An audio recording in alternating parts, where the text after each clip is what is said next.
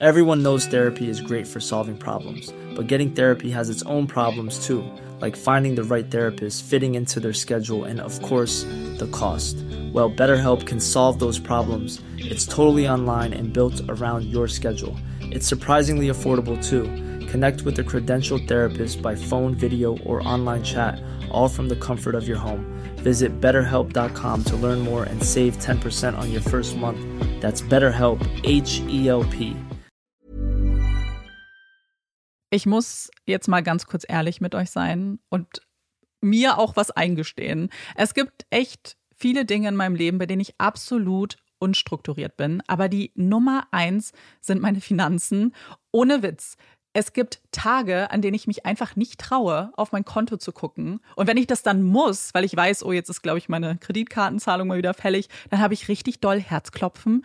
Und dann, äh, weißt du, ich gucke so, so ein bisschen nur mit einem Auge hin, wie bei einem Horrorfilm. So Decke übers Gesicht am liebsten und nur so mit einem Auge irgendwie drauf gucken. Und ganz ehrlich, das kann ja so nicht angehen. Und da passt unser heutiger Partner ganz wunderbar, denn Finanzguru hilft mir jetzt hoffentlich dabei, meine Finanzen in den Griff zu bekommen und mir nicht mehr so viel Stress zu machen. Und wer den Podcast aufmerksam hört, kann sich wahrscheinlich schon denken, dass ich genauso eine Kandidatin bin wie Amanda. Mir geht es da einfach eins zu eins genauso. Ich verliere total schnell den Überblick, auch weil ich ja einfach überhaupt nicht so gut mit Zahlen bin und so. Und da ist Finanzguru die perfekte Anlaufstelle für Menschen wie mich und Amanda, aber wahrscheinlich auch für viele von euch. Bei Finanzguru bekommt ihr nämlich den perfekten Überblick über eure Finanzen. Ihr könnt dort, wenn ihr möchtet, all eure Konten miteinander verbinden, also Girokonto, Kreditkarte, Depot oder auch zum Beispiel eure Kryptobörse. Und dann werden alle Einnahmen und Ausgaben automatisch kategorisiert und für euch übersichtlich in der App aufbereitet. Und nicht nur das, Finanzguru zeigt euch auch alle eure Verträge ganz übersichtlich an. Das heißt, wenn ihr erkennt, dass da ein überflüssiger Vertrag dabei ist, dann könnt ihr den ganz einfach mit einem Fingertipp rechtssicher über die App kündigen.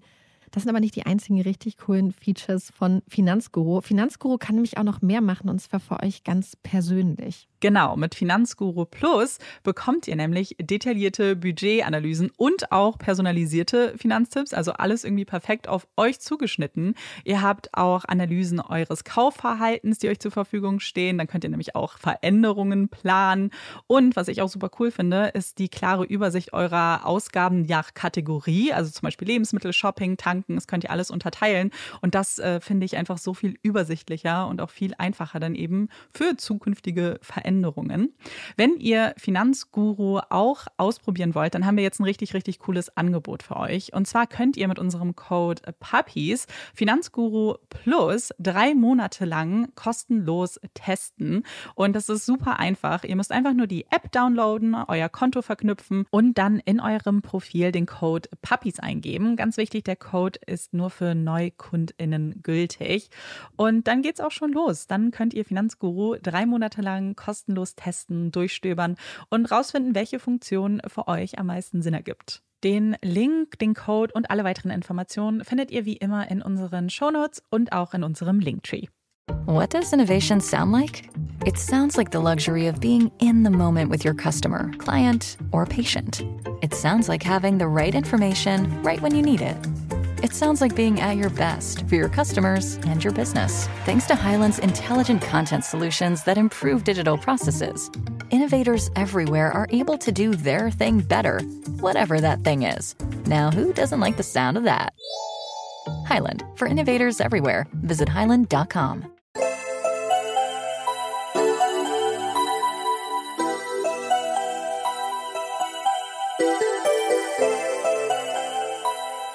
Herzlich willkommen bei Puppies in Crime, unserem True Crime Podcast. Ich bin Marike. Und ich bin Amanda. Wir haben dieses Intro jetzt gerade zum fünften mhm. Mal aufgenommen.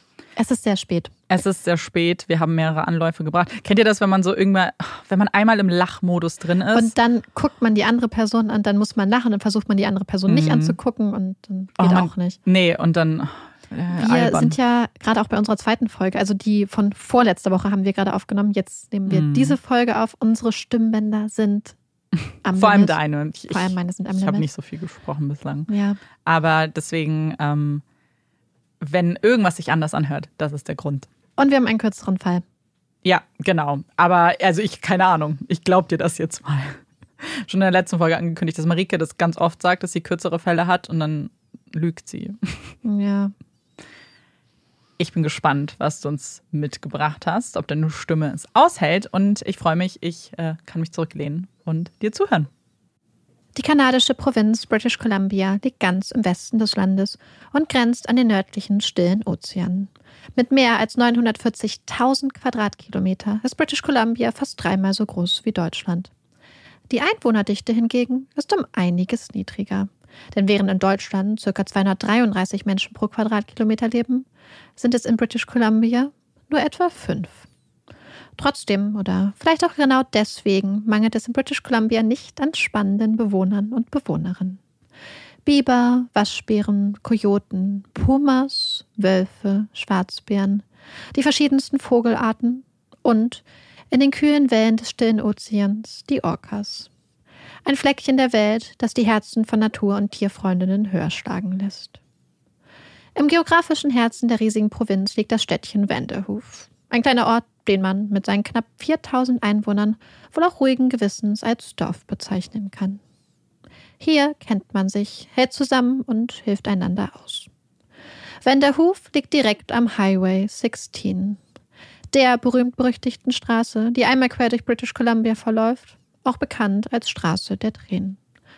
Ein Ort, an dem seit Jahrzehnten Frauen und Mädchen verschwinden, verschleppt und ermordet werden. Ein trauriger Fakt und auch einer, der das Leben hier nicht bestimmt. Denn das Leben in Vanderhoof hat so viel mehr zu bieten. Die Menschen in dem kleinen Ort leben mit und von der Natur. Mit der Weite und der fast unendlichen Freiheit, die ein Leben hier draußen in der Einsamkeit zu bieten hat. Man lebt von der Landwirtschaft, der Holz- und Forstwirtschaft oder den Touristen, die es hier in die Gegend verschlägt. Madison Scott, genannt Maddie, arbeitet im Holzunternehmen ihres Vaters Alden. Die junge Frau mit den grünen braunen Augen und den wunderschönen Sommersprossen auf der Stupsnase ist eine echte Macherin. Ob nun im Unternehmen ihres Vaters oder damals in der Schule im Videoclub. Maddie packt mit an. Sich in die zweite Reihe stellen oder die anderen einfach machen lassen, einfach nur dabei stehen und zugucken, ist nicht so Maddies Ding. Sie will dabei sein, will ihre Visionen umsetzen, will Grenzen austesten. Ein kreativer Wildfang. Maddie ist immer auf der Suche nach neuen Abenteuern, für jeden Moment ihres Lebens auskosten.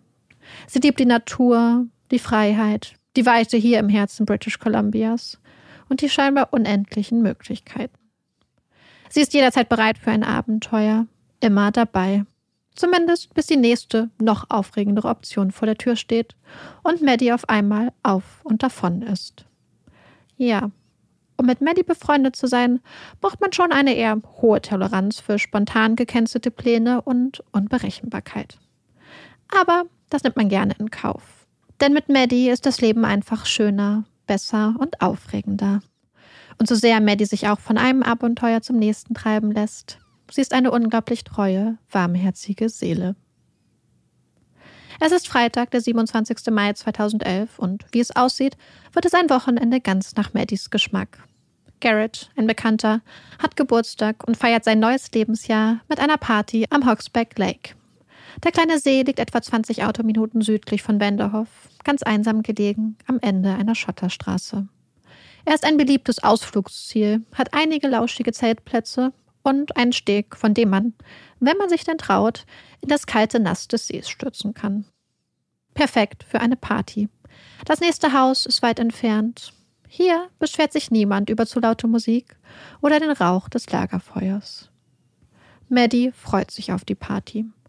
Direkt am See, mit Lagerfeuer, kühlem Bier, guter Musik. Darüber der Sternenhimmel. Das wird schön. Sie will gemeinsam mit ihrer Freundin Jordi zur Party fahren. Die beiden planen vor Ort zu zelten und ihre in den letzten Jahren etwas eingeschlafene Freundschaft zu neuem Leben zu erwecken. Die beiden hatten sich damals in der Schule kennengelernt. Jordi war die Neue gewesen und natürlich hatte es nicht lange gedauert, bis Maddie sich mit ihr angefreundet hatte. Doch jetzt, in den letzten Jahren, hatten die beiden sich etwas aus den Augen verloren. Naja, kein Ding. Was gibt es da Besseres, als gemeinsam am Lagerfeuer zu sitzen und in alten Erinnerungen zu schwelgen? Sie packen ihre Sachen zusammen, beladen Maddies weißen Pickup-Truck. Zelte, Schlafsäcke, Klamotten und, natürlich ganz wichtig, die Kühlbox mit den erfrischenden Getränken. Dann machen sie sich auf den Weg. Auf nach Hawksback Lake. Gemeinsam mit ein paar anderen Partygästinnen sammeln sie etwas Feuerholz, um das Lagerfeuer in Gang zu bringen. Jetzt im Mai wird es abends noch ziemlich kalt und machen sich dann daran, ihr Lager für die Nacht aufzubauen. Und schnell müssen sie feststellen, dass ihre Ausrüstung nicht ganz vollständig ist. Die Zeltstangen fehlen. Also gut. Ohne Zeltstangen, kein Zelt, ohne Zelt, kein Camping. Mist. Maddie springt in ihren Pickup und macht sich auf den Weg zurück nach Hause. Sie schnappt sich ihre Zeltstangen und verabschiedet sich von ihrer Mutter Dawn. Dann geht es zurück über die kleine, von dichtem Wald gesäumte Blackwater Road zum See. Ungefähr 50 Leute sind an diesem Abend da, fast alle aus Vanderhoof und der Umgebung. Man kennt sich. Die meisten der Partygäste sind ältere Teenager oder Anfang 20, auch wenn der ein oder andere etwas ältere Gast dabei ist. Maddie verbringt den Großteil des Abends eingekuschelt in ihrem Zelt, trinkt nur ein wenig Wein mit Freundinnen. Jordi hingegen ist mittendrin, sitzt am Lagerfeuer und trinkt wohl etwas mehr als beabsichtigt. Irgendwann im Laufe der Nacht stoßen ein paar eher unangenehme, rowdyhafte Gäste zur Party dazu. Die Stimmung kippt, wird aufgeheizt und immer noch ist Jordi mitten im Trubel. Und dann fällt sie, stürzt ins Feuer, verletzt sich. Mann, das tut verdammt weh. Die Lust darauf, die Nacht jetzt noch hier im Zelt zu verbringen, ist ihr damit gründlich vergangen. Sie will ins Warme, die Stille, will ihre Wunden versorgen. Gemeinsam mit Tyler, ihrem neuen Freund, will sie die Party verlassen und will in einem echten Bett schlafen. Sie redet mit Maddie, fragt sie, ob sie nicht auch mitkommen will. Doch Maddie weigert sich, hat keine Lust mit Jordi und Tyler zu fahren. Kurze Zeit später, um drei Uhr nachts, machen sich auch die letzten hartnäckigen Partygäste auf den Weg nach Hause. Das Lagerfeuer wird gelöscht, die Musik geht aus. Die roten Rücklichter der Autos verschwinden auf der dunklen Blackwater Road. Nur Maddie bleibt alleine in ihrem Zelt in der einsamen Dunkelheit zurück.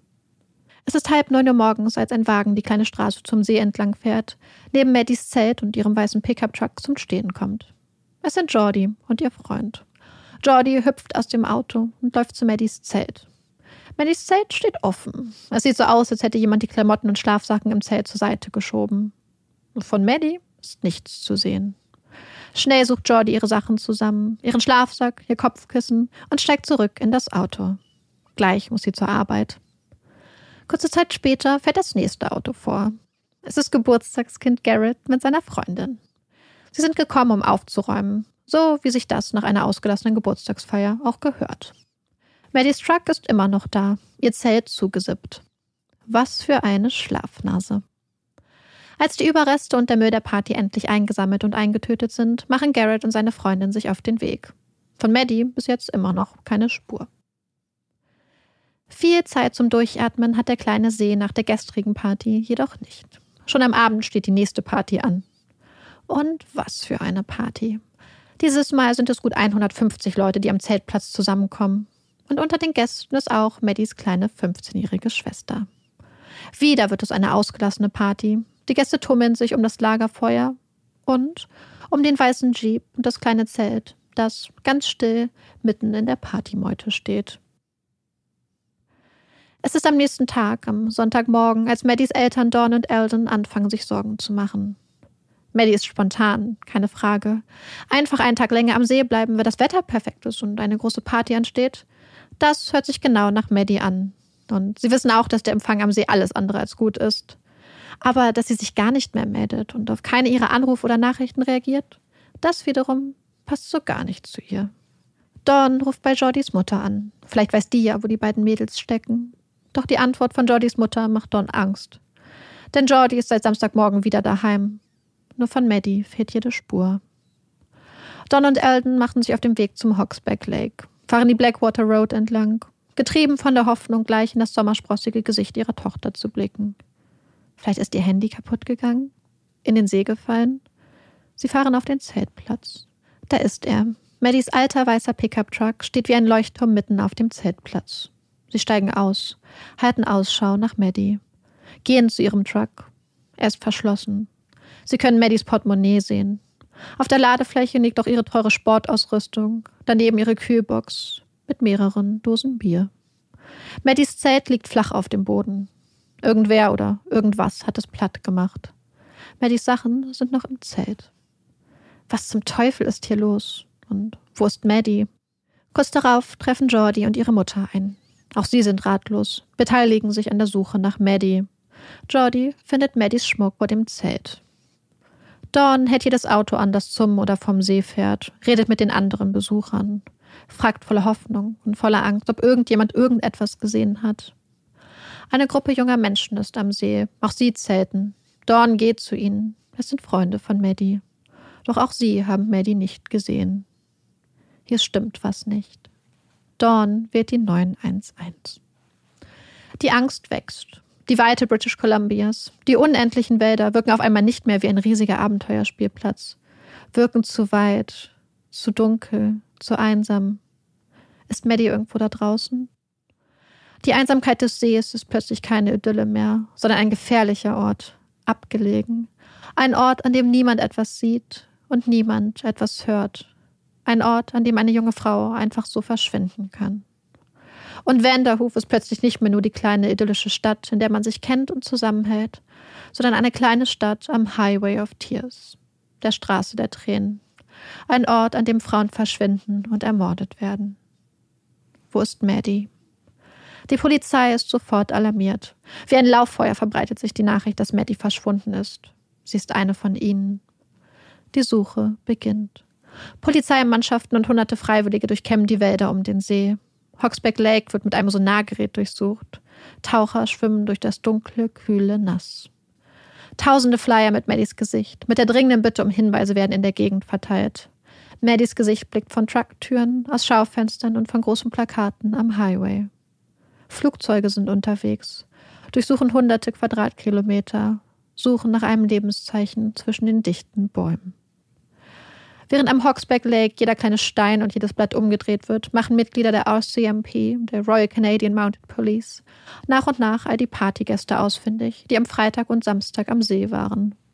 Sie werden befragt, werden an Lügendetektoren angeschlossen. Doch keiner von ihnen weiß, wo Maddie ist. Keiner von ihnen weiß, wo sie sein könnte. Und wenn man den fragwürdigen Polygraphentest glaubt, keiner von ihnen lügt. Die Informationen sind spärlich, Maddie, ihr Handy und ihr Autoschlüssel scheinen einfach verschwunden. Bald machen die verschiedensten Theorien und Gerüchte die Runde. Und welche Theorien und Gerüchte es da gab, das werde ich jetzt mit Amanda zusammen bequatschen. Das ist ein etwas kürzerer Fall, weil das, was diesen Fall eigentlich ausmacht, sind so ein bisschen die Theorien und auch für mich so ein bisschen diese Einordnung in die Straße der Tränen. Ich glaube, die können wir am besten gemeinsam vornehmen. Deswegen fange ich jetzt mal an, welche Theorien zu Maddies Verschwinden es gibt. Denn man muss ja sagen, es ist erstmal extrem wenig an Hinweisen und irgendwelchen Spuren da gewesen. Maddie ist wirklich gefühlt einfach verschwunden mhm. und hat sich in Luft auf, aufgelöst. Also eine Theorie, die immer wieder spekuliert wird und die auch so ein bisschen das erste war, woran die Leute so ein bisschen gedacht hat, ist die Theorie, dass es vielleicht ein Unfall gewesen sein könnte. Das wurde insbesondere am Anfang in Betracht gezogen, dass Maddie zum Beispiel was getrunken hatte und dann in den See gegangen ist zum Schwimmen und dabei verunglückt ist oder dass sie vielleicht spazieren gegangen mhm. ist, wandern gegangen ist und sich dann was weiß ich, den mhm. Fuß gebrochen hat und einfach irgendwo verloren gegangen ist, in Anführungsstrichen. Allerdings spricht alles dagegen. Zum einen wurde der See wohl unglaublich gut abgesucht. Er ist sehr, sehr niedrig gewesen, also sehr, sehr flach. Das heißt, es war nicht besonders schwer. Man ist stundenlang sind Leute darüber gefahren mit verschiedenen Sonargeräten und haben gesucht. Gleichzeitig wurde wohl in so einem Radius von, weiß ich nicht, also es wurde mhm. einmal gesagt 100 Meilen. Ich glaube, das ist ein bisschen übertrieben, aber es wurde einfach in einem Radius, was man alles so mit Auto und Quads und, und zu Fuß erreichen kann, alles perfekt abgesucht. Das heißt, wenn Maddie irgendwo verunglückt wäre, hätte man sie gefunden, weil so weit hätte sie ja auch nicht kommen ja. können in der Zeit. Weswegen diese Theorie eigentlich ausgeschlossen ist. Sie wird immer noch vorgebracht, aber insbesondere ihre Eltern und die RCMP, die Polizei sagen, dass das sehr unwahrscheinlich ist, beziehungsweise eigentlich ausgeschlossen werden kann. Die nächste Theorie, die es gibt, hat ein bisschen was zu tun mit dem, was ich am Anfang angesprochen habe, und zwar mit den Tieren, die es in den Wäldern British mm. Columbias gibt. Es gibt ja sehr viele Raubtiere da, wie beispielsweise Pumas, ähm, Wölfe, Kojoten, Aasfresser. Und es wurde spekuliert, dass Maddie vielleicht so einem Tier zu Opfer gefallen sein könnte. Was würde deiner Meinung nach dagegen sprechen? Man hätte ja auch irgendwas gefunden, würde Ja. ich mal sagen. Also, weil gerade wenn du Aasfresser sagst, ist es ja schon erstmal was anderes, müsste ja schon Jagd, also ein Tier sein, was sie gejagt hat, aber selbst dann würde man irgendwelche Überreste Ja. finden. Man hätte halt zumindest vielleicht was von der Kleidung gefunden oder einen Ja, Schlüsselbund genau. oder das Handy. Das sind ja Sachen, die die meisten Tiere nicht so gerne essen. Mhm. Und deswegen wurde diese Theorie auch für unwahrscheinlich erklärt. Dann gibt es eine nächste Theorie. Wir haben ja gemerkt, dass da sehr, sehr viele Leute Mhm. anwesend waren. Und eine Sache, über die ganz viele Leute spekuliert haben, ist, warum Maddie an dem Abend der Party die ganze Zeit in ihrem Zelt war. Weil sie Ja. hatte sich wohl total lange auf diese Party gefreut, hatte auch ein Treffen mit einer anderen Freundin abgesagt deswegen, weil sie gerne zu dieser Party wollte. Und am Schluss ist sie dann die ganze Zeit eigentlich in ihrem Zelt.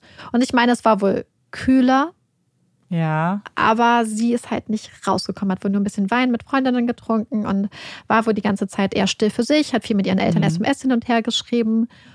Und es gibt dazu, beziehungsweise ich habe dazu eine Theorie, warum das so sein könnte. Und das ist auch eine Sache, die als Theorie zu ihrem Verschwinden immer wieder vorgebracht wird. Es gab nämlich zwei junge Männer auf der Party. Einen Typen, den Maddie ganz toll fand, der ihr aber wohl an dem Abend gesagt hat, dass er sich nicht mehr als eine Freundschaft mit ihr vorstellen könnte.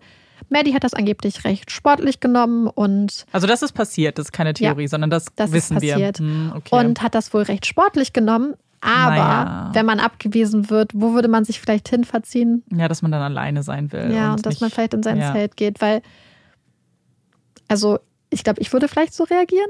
Ich weiß es nicht. Naja, weil sportlich nehmen kannst du es ja auch erstmal. Du Oder so willst dir ja tun, keine Böse geben, genau. nimmst. Du willst ja dann auch nicht, wenn das jemand ist, der dich interessiert, willst du ja die Schwäche dir auch nicht unbedingt eingestehen. Aber Ja. dann, dass dir dann vielleicht die Lust auf Party vergeht, kann ich schon nachvollziehen. Ja, deswegen glaube ich, dass das einer der Gründe war, weil ganz viele Leute sagen, oh, es ist so mysteriös, dass sie in ihrem Zelt war. Aber irgendwie, also ich bin sowieso jemand, der sich gern zurückzieht. Naja, und sie kann ja auch Migräne bekommen haben, irgendwelche Ja. Schmerzen, dann hast du auch nicht mehr so eine Lust. Es könnten unzählige Dinge. Ich finde es gar nicht so mysteriös, muss ich, Ich sagen. nämlich auch nicht, weil ich weiß, dass ich auch so manchmal schon Ja, gehandelt ich habe an solchen Abenden. Und deswegen fand ich das nicht so mysteriös. Ich meine, vielleicht ist Maddie ein anderer Charakter, das stimmt. aber ich finde es grundsätzlich erstmal nicht so mysteriös, wie es immer ausgemacht wird. Ja. Und es gibt noch einen jungen Mann auf der Party, der was von Maddie wollte. Maddie hat ihm aber gesagt, dass sie sich mit ihm nicht mehr als eine Freundschaft wohl vorstellen könnte, dass sie nicht an ihm interessiert sei. Und der war wohl schon ein bisschen angepisst und grantig, als er das erfahren hat und hat sich wohl Okay. privat vor anderen Freunden darüber eher wütend gezeigt. Wir wissen ja, dass es für Frauen oft Mhm. leider wegen gekränktem englischen Egos etc. unter Umständen gefährlich sein kann, äh, einen Mann abzulehnen. Aber da hat Maddys Mutter ganz klar gesagt, dass dieser junge Mann in ihren Worten ordentlich durch die Mangel genommen wurde von der Polizei Mhm. und sie eigentlich auch ausschließen können, dass er irgendwas damit zu tun hatte.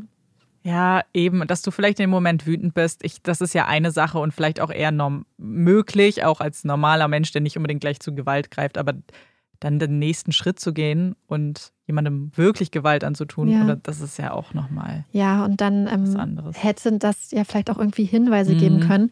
Das ist nämlich so eine Sache. Und ich weiß noch, dass Amanda und ich da mal drüber geredet haben und wir haben da Mhm. auch drüber geredet, als ich ihr von diesem Fallgruppen erzählt hatte. Und zwar um Lügendetektoren. Oh ja. Weil Amanda hatte mal gefragt, ich habe es halt auch mal in der Folge gefragt, wann werden Lügendetektoren jemals eingesetzt, um Leute zu entlasten? Das ist der Fall hier. Ich finde, also ähm, Marike weiß das, aber ich beschäftige mich jetzt seit Wochen mit einem Fall, lange, lange, den ihr hoffentlich irgendwann zu hören bekommt, bei dem auch Lügendetektoren eine ne wichtige Rolle spielen. Und ich jedes Mal, ich, ich, ich, ich, also, warum wird da so viel Wert drauf gelegt? Auch erst recht, um jemanden zu entlasten. Wir wissen ja, dass manche Persönlichkeitsstörungen ja sogar als Symptome in Anführungszeichen haben, dass Menschen super gut lügen können. Und das ist so ein Ja. allgemeiner Rant, aber Ich glaube, dass hier vielleicht noch mit reinspielt, dass sie wirklich wahrscheinlich die Geschichten, die die Leute von der Party erzählen, weil sie haben ja Mhm. wirklich dann insgesamt wohl über 200 Leute oder so da vernommen. Wahrscheinlich, wenn sich da jemand was ausdenkt, würden sie wahrscheinlich durch die anderen Aussagen schon irgendwie dahinter kommen. Aber ich finde es trotzdem interessant. Ich habe fast eher das Gefühl, dass das einfach so als Totschlagargument Ja, genommen wird. Die Leute haben alle nichts damit zu tun. Das sagen nicht nur wir, das sagt auch der Polygraph. Aber ich finde es trotzdem ganz interessant, Ja. dass das immer so stark erwähnt wird. Aber ich glaube, es ist so ein bisschen, um die Öffentlichkeit vielleicht zu ich glaube, zu stellen. was halt auch, und das ist ja auch wahrscheinlich, warum es sehr oft genutzt wird, ist natürlich, dass die, die Stresssituation des Befragten natürlich viel größer ist. Wenn du das Gefühl Ja. hast, ah, da ist noch ein Gerät, das guckt jetzt, was genau passiert. Natürlich würdest du dann eher zu einer etwas seltsamen Aussage greifen oder wenn du halt einfach unter Druck stehst und vielleicht eher noch was zugeben. Und das ist ja, was sie eigentlich wollen, dass du halt einfach unter Stress brichst. Aber das dann als wirklich so Totschlagargument. Ich weiß nicht, das widerstrebt mir so. Ich kann das nicht, Ja. ich kann das nicht akzeptieren. Ja, deswegen wusste ich, dass Amanda das ganz interessant finden wird Mhm. an diesem Fall. Und dann gibt es eine Theorie. Es gibt ja eine Person, die ich namentlich genannt habe in diesem Fall. Jordi. Mhm, Die Freundin, mit der Maddie eigentlich schon länger nicht mehr so wirklich befreundet war. Und das war letzten Endes auch einer der Gründe, warum ich den Fall dann doch wirklich auch machen wollte. Denn wenn man sich, also es ist ein sehr bekannter Fall, gerade in Kanada, gerade im englischsprachigen True Crime Raum. Und wenn man sich YouTube-Videos dazu anguckt und Kommentarspalten, ist das, was Jordi abbekommt an Kommentaren, an Verdächtigungen und an Hate massivst. Und Mhm. es wird, also ganz viele Leute schreiben, dass sie eindeutig was damit zu tun hat, dass sie lügt, dass sie quasi des Rätsels Lösung ist. Und es gibt auch so einen YouTuber, der sagt, ja, ich würde voll gerne mal mit ihr reden, weil da stimmt doch voll viel nicht und so. Und Aber auf welcher Basis? das ist es nämlich. Also ich werde dir ein paar Sachen sagen, Ja. aber für mich persönlich Okay. ähm, können wir dann halt, deswegen wollte ich es so Ja, gerne ja, mit Amanda dann- besprechen, mhm. weil das für mich wieder so ein typisches Beispiel ist, wie sich Leute ganz krass in Sachen verrennen können, Ja. wenn Leute so ein, ein vermeintlich falsches Verhalten irgendwie zeigen. Was an dem Abend vorgefallen wird, wurde in mehreren Dokumentationen und so ja schon besprochen und Jordi ist auch in mehreren Dokumentationen aufgetreten und was ganz vielen Leuten übel aufgestoßen ist, ist einmal, wie sie darüber redet. Dass sie manchmal an den falschen Stellen komisch redet, dass sie an den falschen Stellen weint, dass sie einmal in Bezug auf den Lügendetektortest quasi gesagt hat, dass sie halt den Lügendetektortest in Anführungsstrichen gemeistert hat. Das stößt zum Beispiel total vielen Leuten total übel auf. Ähm, ich habe mal so ein bisschen aufgeschrieben, was quasi gesagt wird, was so verdächtig ist. Also zum einen ist es wohl, dass sie verschiedene, ähm, auf verschiedene Art und Weise erzählt, was an dem Abend vorgefallen wird. Manchmal sagt sie, sie ist von so einem Holzstamm gefallen, dann ist sie ins Feuer gefallen, dann ist sie neben das Feuer gefallen, dann wurde sie geschubst. Äh, wann sie Feuerholz gesammelt haben, ob sie vorher oder nachher die Zeltstangen geholt hat. Und da widerspricht sie sich halt teilweise in den Dokumentationen. Aber ich meine, das finde ich bedeutet erstmal gar nichts. Wenn sie dem Abend getrunken hat und viele Sachen passiert sind, würde ich einfach erstmal grundsätzlich denken, okay, das ist eine Person und wir wissen ja, wie Erinnerungen funktionieren. Und die Dokumentationen wurden ja teilweise auch im Abstand von ein paar Jahren Ja. Ge- gedreht und das spricht für mich eher dafür, dass sie nicht noch gesagt hat, oh, ich gucke mir noch mal an, was ich letztes Mal gesagt habe, um meine Story straight zu haben, sondern dass sie einfach unterschiedliche Erinnerungen auch einfach hat, weil sich Erinnerungen irgendwie auch ändern. Erst recht, wenn du unschuldig bist. Ich finde, Ja. wenn jemand vielleicht schuldig ist, natürlich würdest du dir eher noch Mühe geben, immer bei einer Ja. Story zu bleiben. Aber wenn du denkst, naja, ich sag doch nur, was hier los ist und gebe mein Bestes, dann klar. Dann die nächste Sache, dass sie halt Maddie am Zeltplatz alleine gelassen hat, Okay. Dass sie am nächsten Morgen zum Zeltplatz zurückgekehrt ist, um ihre Sachen zu holen, inklusive ihres Schlafsacks und ihres Kopfkissens. Und als die Polizei dann später gefragt hat, wo Schlafsack und Kopfkissen ist, hat Jordi halt gesagt, dass sie das Kopfkissen zu Hause sofort in die Wäsche geworfen hat. Aber nicht den Schlafsack. Und ähm, bei der Untersuchung des Schlafsacks fand die Polizei dann Blutspuren im Schlafsack. Und hat Jordi gesagt, ja, das ist mein, sind meine Blutspuren, weil wir waren mal auf einem Klassenausflug oder so und wir waren wandern, ich habe mir meine Füße blutig gelaufen und deswegen ist Blut im Schlafsack. Wenn es nicht Jordys Blut wäre, könnte die Polizei das ja auch nachweisen. Und ich finde diese Story total überzeugend, zumal ihr wird vorgeworfen, dass sie das Kopfkissen von ihrem Kissen äh, in die Waschmaschine gepackt hat, aber ähm, dass sie den Schlafsack nicht reingepackt hat. Aber das macht ja total Sinn. Wenn du deinen Schlafsack nie wäschst, warum solltest du ihn auf einmal waschen? Und zu sagen, ja, es ist shady, weil sie das Kopfkissen gewaschen hat, dann hätte sie auch den Schlafsack gewaschen, finde Ja. ich. Und das dann zu sagen, weil ich persönlich sehe das total gut vor mir, dass du nach Hause kommst, dass alles ist voller Rauch, alles ist dreckig vielleicht. Natürlich packst du die Sachen erstmal in die Waschmaschine und ihr daraus einen Strick drehen zu wollen, weil sie quasi Beweise vernichtet, finde ich total komisch, zumal ja in dem Zelt keine Hinweise darauf waren, dass da drin irgendwas passiert ist. Ja. Das ist zum einen das und dann hat irgendwer berichtet, so ein Privatdetektiv, den äh, Maddys Familie auch mal drauf angesetzt hat, dass Jordi wohl in dem Gespräch mit ihm immer wieder nach ihrem Lieblingskissen gefragt hätte, wo ihr denn ihr Lieblingskissen sei. Ich weiß nicht, ob das stimmt, aber selbst das fände ich gar nicht mal so absurd, weil angenommen. Aber wen soll sie gefragt? Den, diesen, diesen Privatdetektiv scheinbar. Also das wurde so berichtet. Ich, ich habe dazu keine andere Quelle gefunden. Aber angenommen, sie ist so wie bestimmte Mitglieder meiner Familie, dann hat sie ein Kissen und ein zweites Kissen. Bei uns in der Familie hat zum Beispiel eigentlich niemand nur ein Kissen, sondern alle haben mehrere mhm. Kissen. Dann gibt es immer das normale Kissen und das kleine Kuschelkissen. Ist mhm. auch eine Möglichkeit. Ich meine, nur aus sowas ja. jemandem sagen, sie muss was damit zu tun haben, ohne Motiv oder irgendwas, dann ist die Tatsache, dass sie halt ähm, Maddies Truck gefunden hat, dass das Zelt unverschlossen war und dass sie weder die Eltern noch die Polizei alarmiert hat und dass sie erst darauf gewartet hat, dass Dawn angerufen hat, bevor sie sich dazu geäußert hat. Dann war Jordi es, die am Sonntagmorgen Maddies Schmuck auf dem Boden vom Zelt fand. Insbesondere ein YouTuber ist darauf total abgegangen und meint, mhm. er kann sich überhaupt nicht vorstellen, dass der Schmuck, der auf dem Boden vom Zelt wahrscheinlich dann im Dreck mhm. lag, ähm, nicht gesehen wurde vorher und erst am Sonntagmorgen gefunden wurde. Aber wir wissen nicht, was für Schmuck das war und ich finde es total plausibel, dass Schmuck, der vor einem Zelt liegt, niemand kriecht auf Knien vor dem Zelt rum, mhm. wenn die Leute da im Halbdunkeln oder im Dunkeln waren siehst du doch vielleicht so einen Schmuck nicht, dann wird er vielleicht sogar in den Boden getreten und so. Und dass du dann, wenn du genau hinsiehst, siehst, oh, da liegt Schmuck, finde ich jetzt auch nicht so absurd. Viele haben versucht, damit quasi so anzudeuten, dass sie Maddie den Schmuck vielleicht geklaut hatte und ihn dann da zurückgelegt hat, aber. Aber warum würde sie ihn dann zurücklegen? Das ist ja, ja auch ein bisschen. Das, ähm, wo das nämlich zum Beispiel total anders war, ist ja, wir hatten ja neues den Fall mit Tony, mhm. wo ihr Diamant verschwunden war und wo dann gesucht wurde und gesucht wurde und der Diamant später gefunden wurde. Aber da wurde er so gefunden, dass man wusste, man hätte ihn nicht übersehen können. Da war das ja. zum Beispiel eine ganz andere Situation. Und wie gesagt, man hat das Gefühl, dass sie ganz verdächtig ist, dass sie komisch guckt, dass sie an den falschen Stellen weint, dass sie wirkt wie auf Drogen.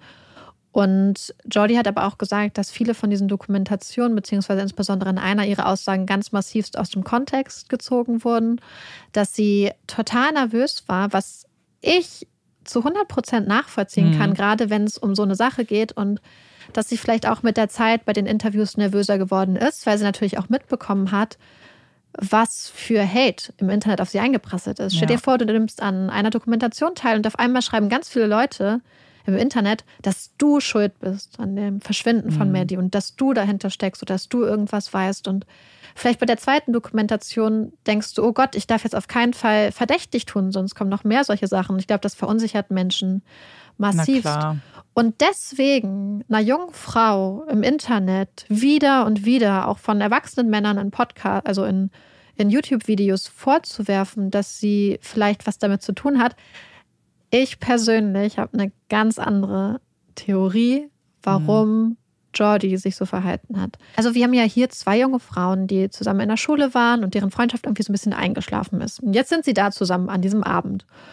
Und ich kann mir vorstellen, dass verschiedene Sachen passiert sind, weil ich meine, du kennst das bestimmt auch. Es gibt manchmal einfach Situationen, gerade im Teenageralter, wo man Sachen noch anders versteht und vielleicht manchmal einfach so ein bisschen anders handelt, als man es vielleicht jetzt mhm. handeln würde dass vielleicht Jordi ist an diesem Abend mit ihrem Freund zusammengekommen, dass Maddie vielleicht ein bisschen wütend war, dass Jordi beispielsweise die ganze Zeit mit ihrem Freund verbracht hat, weil es für Jordi total aufregend war, weil sie gerade mit ihrem Freund hm, zusammengekommen ist. Das ist ja so ein huge Thing. Das ist eine riesige Sache. Dann ist man ja aufgeregt, hat Schmetterlinge im Bauch, möchte ja wahrscheinlich jede Sekunde mit der Person verbringen. Und vielleicht war Maddie, die ja abgewiesen mhm. wurde an dem Abend, auch vielleicht ein bisschen enttäuscht zum Beispiel. Und vielleicht haben sie sich darüber ein bisschen in die Haare bekommen, sodass Maddie im Zelt war, dass Jordi da war, dass Maddie am Schluss wirklich auch ein bisschen wütend war, dass Jordi dann gehen wollte, weil ich verstehe auch Jordi.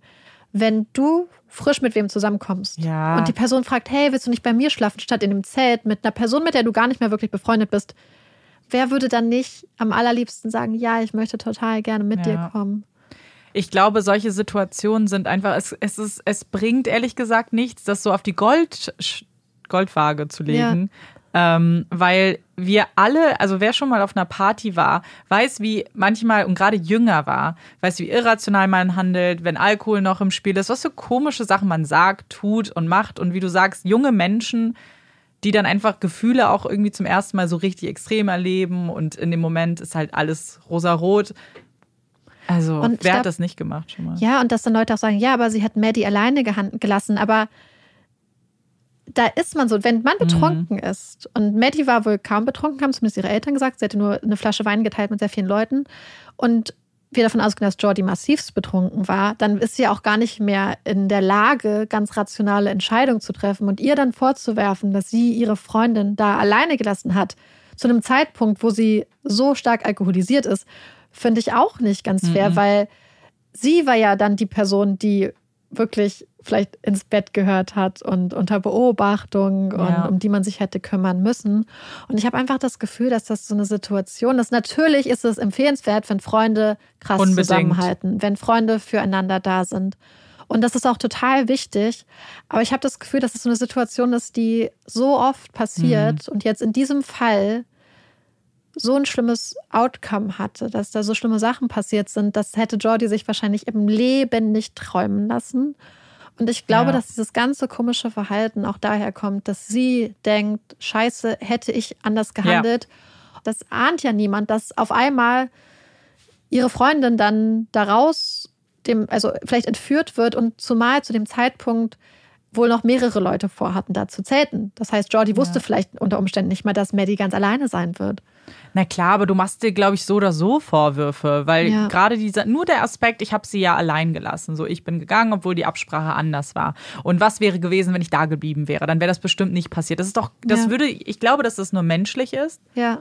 Und ich glaube, ich, also ich meine, wir haben es schon so oft gesagt, aber ich finde immer, sowas auf, auf Verhalten von Menschen zu basieren, vor allem Vorwürfe darauf zu basieren, finde ich Ja. einfach schwach, weil wir alle nicht wissen, wie wir in solchen Situationen reagieren würden. Wir alle mussten zum Glück noch nicht solche Interviews führen oder vielleicht schon, aber wir jetzt glaub, nicht. Ganz ehrlich, ich glaube, Ja. ich wäre früher genauso eine Jordi gewesen. Ich habe früher, Mhm. als ich in dem Alter war, sehr viel getrunken und wir hatten mit meinen Freundinnen damals so ein bisschen die Absprache, wenn sich die andere Person Mhm. bis um drei oder vier Uhr am Nachmittag, oder ich glaube sechs Uhr, ich weiß es nicht mehr, nicht meldet, dann fragen wir mal nach. Das war zu einer Zeit, wo man noch nicht immer unbedingt Handys so Mhm. stark dabei hat und wenn wir im Ausland waren und so. Und wir haben das super locker gehandhabt. Rückblickend, jetzt mit True Crime Erfahrung, hätte man es auch anders machen können. Aber wir waren damals, und das ist ja fast genau die gleiche Zeit, auch so ähnlich, so die sorglos, so frei. Und ähm, ja, ich habe das Gefühl, dass einfach viele Leute in Jordi so eine Art, ja, so einen Sündenbock sehen und sie auch ganz stark kontrastieren zu Maddie. Auf der einen Seite Jordi, die Ja. böse, die treulose Person, auf der anderen Seite Maddie, die ganz, ganz stark idealisiert wird auch. Das muss man halt auch sagen. Ihre Freunde und ihre Familie legen ganz, ganz liebevoll über sie. Ähm, und es passiert ja auch oft, dass diese Menschen natürlich dann von ihrer perfekten Seite beleuchtet werden. Hm, klar. Ähm, und genau das Gegenteil passiert halt im Internet mit Jordi. Und ich fand, das war eigentlich ein ganz spannender Aspekt, den ich auch irgendwie ganz gerne ansprechen wollte, weil ich das so gelesen habe und gesehen habe. Und irgendwie hat sich das so falsch angefühlt. Zumal ist ja auch, welches Motiv? Ja. Was soll sie gemacht haben? Was? Das- es gibt nichts, außer dass, Das- glaube ich, Leute ja. ihren Frust, dass es keine Informationen gibt, auf diese junge Frau projizieren. Und das wollte ich auch sagen. Ich glaube, was immer ein guter Richtwert ist, du hast ja hier Ermittler, die arbeiten, deren Aufgabe es ist, einen Täter, eine Täterin zu finden. Wenn sie nicht angeklagt wird, dann wird das Gründe haben, weil es keine Beweise gibt, weil sie ihr das nicht nachweisen können. es gibt keine Leiche, es gibt unzählige, nichts. unzählige Gründe. Und ich finde es dann schwierig, wenn man als dritter, vierter Außenstehender sich dann dieses Recht nimmt, was einem Ermittler einer Staatsanwaltschaft gehört, jemanden anzuklagen. Und warum wir im Internet manchmal uns das rausnehmen, diesen Job zu übernehmen und auf einmal Verdächtigungen auszusprechen, von denen, und man muss ja wirklich manchmal auch so ein bisschen so zurück auf den Boden der Tatsachen kommen. Wir kriegen den Bruchteil dieser Ermittlungen zum Teil mit. Ganz viel passiert unter Verschluss, weil es auch niemanden was angeht, wenn es um private Sachen geht. Und dann wird's, dann kommt man aber auf solche Analysen von Verhalten und sowas. Und weiß nicht, Ja. man, also wir lieben True Crime alle und ich, ich meine, ich liebe, also wir lieben es auch, Theorien in den Ja. Raum zu werfen, aber man muss immer vielleicht mal kurz reflektieren und denken, aber muss ich damit hausieren gehen? Muss ich vielleicht ein Leben zerstören? Muss ich die Person aktiv darauf ansprechen? Oder ist es okay, wenn ich das mit meiner besten Ja. Freundin auf der Couch vielleicht mache? Ja, oder gibt es da wirklich starke Anhaltspunkte? Sind es Ja. vielleicht Leute, die auch wirklich schon ähm, verurteilt sind Ja, und wirklich, natürlich. wo es ganz starke Indizien gibt? Oder ist es einfach eine junge Frau, die sich bis dahin wo nichts zustande gekommen hat und die für viele wahrscheinlich einfach unsympathisch ist? Ja. Und ich habe das Gefühl gehabt, dass das ihr wieder einfach zum Verhängnis geworden ist. Mhm. Ja, aber deswegen wollte ich es ganz gerne ansprechen. Und ich glaube auch, dass, ja, also das war mir irgendwie einfach noch so wichtig, weil diese Theorie, das ist halt das, was man immer liest, so unter all diesen Videos. Und das fand ich irgendwie sehr, sehr ja, schade irgendwie. Total. Ähm, es gibt eine weitere Theorie, Schrägstrich, ein Gerücht, wo wir gerade über Gerüchte mhm. geredet haben. Und diese Theorie ist etwas gruseliger. Und zwar geht es um Fribjörn Björnsen. Fribjörn Björnsen ist ein junger Mann gewesen aus Vanderhoof und gut ein Dreivierteljahr nach Maddys Verschwinden hat die Polizei in Fort St. James, was ungefähr so 60 Kilometer von Vanderhoof entfernt ist, seinen Kopf in einem Haus gefunden. Und man hat nur seinen Kopf gefunden und man hat ihn drei Wochen zuvor das letzte Mal gesehen, und zwar in Vanderhoof. Und dann wollte man natürlich rausfinden, wo ist der Rest seines Körpers und was ist mit ihm passiert, wer hat ihn ermordet. Und die Ermittlungen in dem Fall haben sich als sehr schwierig gestaltet, denn auch seine Eltern haben angegeben, dass es ganz viele Menschen gab, die wohl wussten, was mit ihm passiert ist und wer für seinen Tod verantwortlich war, aber die sich nicht getraut haben, mit der Polizei zu reden. Einige Quellen sagen, dass das aus Angst vor Vergeltungsmaßnahmen der Täterin war. Andere sagen, dass es aus Angst vor der Polizei war. Und hier kommen wir zu einem springenden Punkt, den ich auch gerade in diesem Fall ganz wichtig fand und auf den wir später vielleicht noch zu sprechen mhm. kommen. Nämlich, wie unterschiedlich die Polizei mit unterschiedlichen Akteuren und Gemeindemitgliedern umgeht. Im Fall von Maddie beispielsweise war die Polizei super engagiert, hat ein perfektes Verhältnis mit den Eltern gehabt. Alle waren sehr, sehr hinterher. Ähm, die Familie hat die Polizei immer gelobt. Wer unsere Folge Straße, äh, Straße der Tränen gehört hat, weiß, dass das in British Columbia und insbesondere entlang der Straße der Tränen nicht der Standard ist. Da leben insbesondere ganz viele First Nations und indigene Gemeinschaften und das Verhältnis zwischen der Polizei und diesen Gemeinschaften ist oft sehr, sehr angespannt, weil einfach unglaublich viel strukturelle Diskriminierung, ganz viel struktureller Rassismus her vorherrscht, institutioneller Rassismus. Wir würden euch wirklich die Folge nochmal mhm. empfehlen, wenn ihr da die nochmal ein bisschen tiefer eintauchen wollt. Auf jeden Fall merkt man das ja auch, weil halt einfach ganz viele Leute gesagt haben, dass sie halt Angst haben vor der Polizei, dass die Polizei ganz, ganz schlimm mit den Zeugen umgegangen ist, hier in diesem Fall. Und die Polizei wohl sogar angewiesen wurde von oben, dass sie daran arbeiten sollen, die Beziehung zu diesen Gemeindemitgliedern zu verbessern. Aber irgendwann ist tatsächlich rausgekommen, wer dahinter steckt. Das heißt, die Polizei hat es dann doch noch ähm, mitbekommen. Und zwar ist Friebjörn von mehreren Menschen zu Tode gefoltert worden oh und anschließend geköpft worden. Sein Körper hat man bis heute nicht gefunden. Es ging wahrscheinlich um sehr viel Geld, unter Umständen um Drogengeschäfte. Und anderthalb Jahre später wurde dann Anklage gegen drei Männer und eine Frau erhoben. Was hat das Ganze mit Maddie zu tun? Und das ist eigentlich ganz interessant, denn als Fribjörn Björnsen ermordet wurde, war das dort einer Quelle, die ich gefunden habe, ganz kurz nachdem er seine Aussage im Fall Maddie gemacht hat. Mhm. Also er kannte wohl Maddie auch und sie hatten Gerüchten zufolge, es wurde dann erzählt, sowas wie eine Beziehung oder so eine Affäre. Und dann wurde natürlich gesagt, okay, wie interessant ist das, dass dieser Mann aussagt gegenüber der Polizei und kurze Zeit später ermordet wird. Mhm.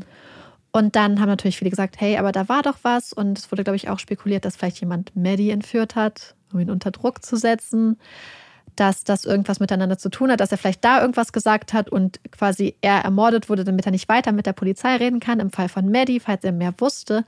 Aber die Polizei hat ganz klar gesagt, dass das nichts miteinander zu tun hat, dass die Leute wohl ähm, ihn mehr oder weniger vielleicht auch unter Umständen aus Versehen zu Tode gefoltert oh hatten. Und ähm, dass das wohl ganz sicher nichts miteinander zu tun hat. Ich wollte es trotzdem ansprechen, weil es halt immer genannt wird.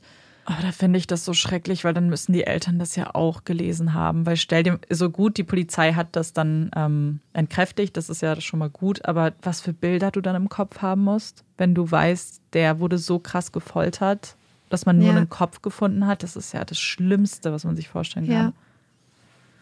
Ja. Ui. So, und jetzt kommen wir zu der letzten Theorie. Es ist nicht wirklich so eine Theorie, als vielmehr finde ich eine Einordnung des Falls und auch der gesellschaftliche Kontext, in dem der Fall für mich persönlich total spannend war. Ich muss da kurz zu kurz sagen, Madison Scott ist ein Fall, der uns auch vor ein paar Wochen wieder vorgeschlagen wurde. Und dann wusste ich direkt, ach, den kann ich gut machen, weil ich hatte ihn letztes Jahr, als ich für die Straße der Tränen recherchiert habe, schon einmal recherchiert gehabt, weil es ist ein Fall, der wirklich damit immer wieder in Kontakt, also in Verbindung, Verbindung gebracht wird.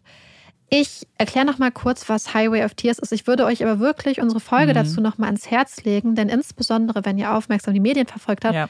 gab es in letzter Zeit immer wieder Nachrichten aus Kanada, dass ähm, ja unmarkierte, unbenannte mhm. Kindergräber gefunden wurden von solchen Residential Schools. Und auf dieses Thema gehen wir in der Folge auch ein, ein ja, ja, ja, An, an der Seite.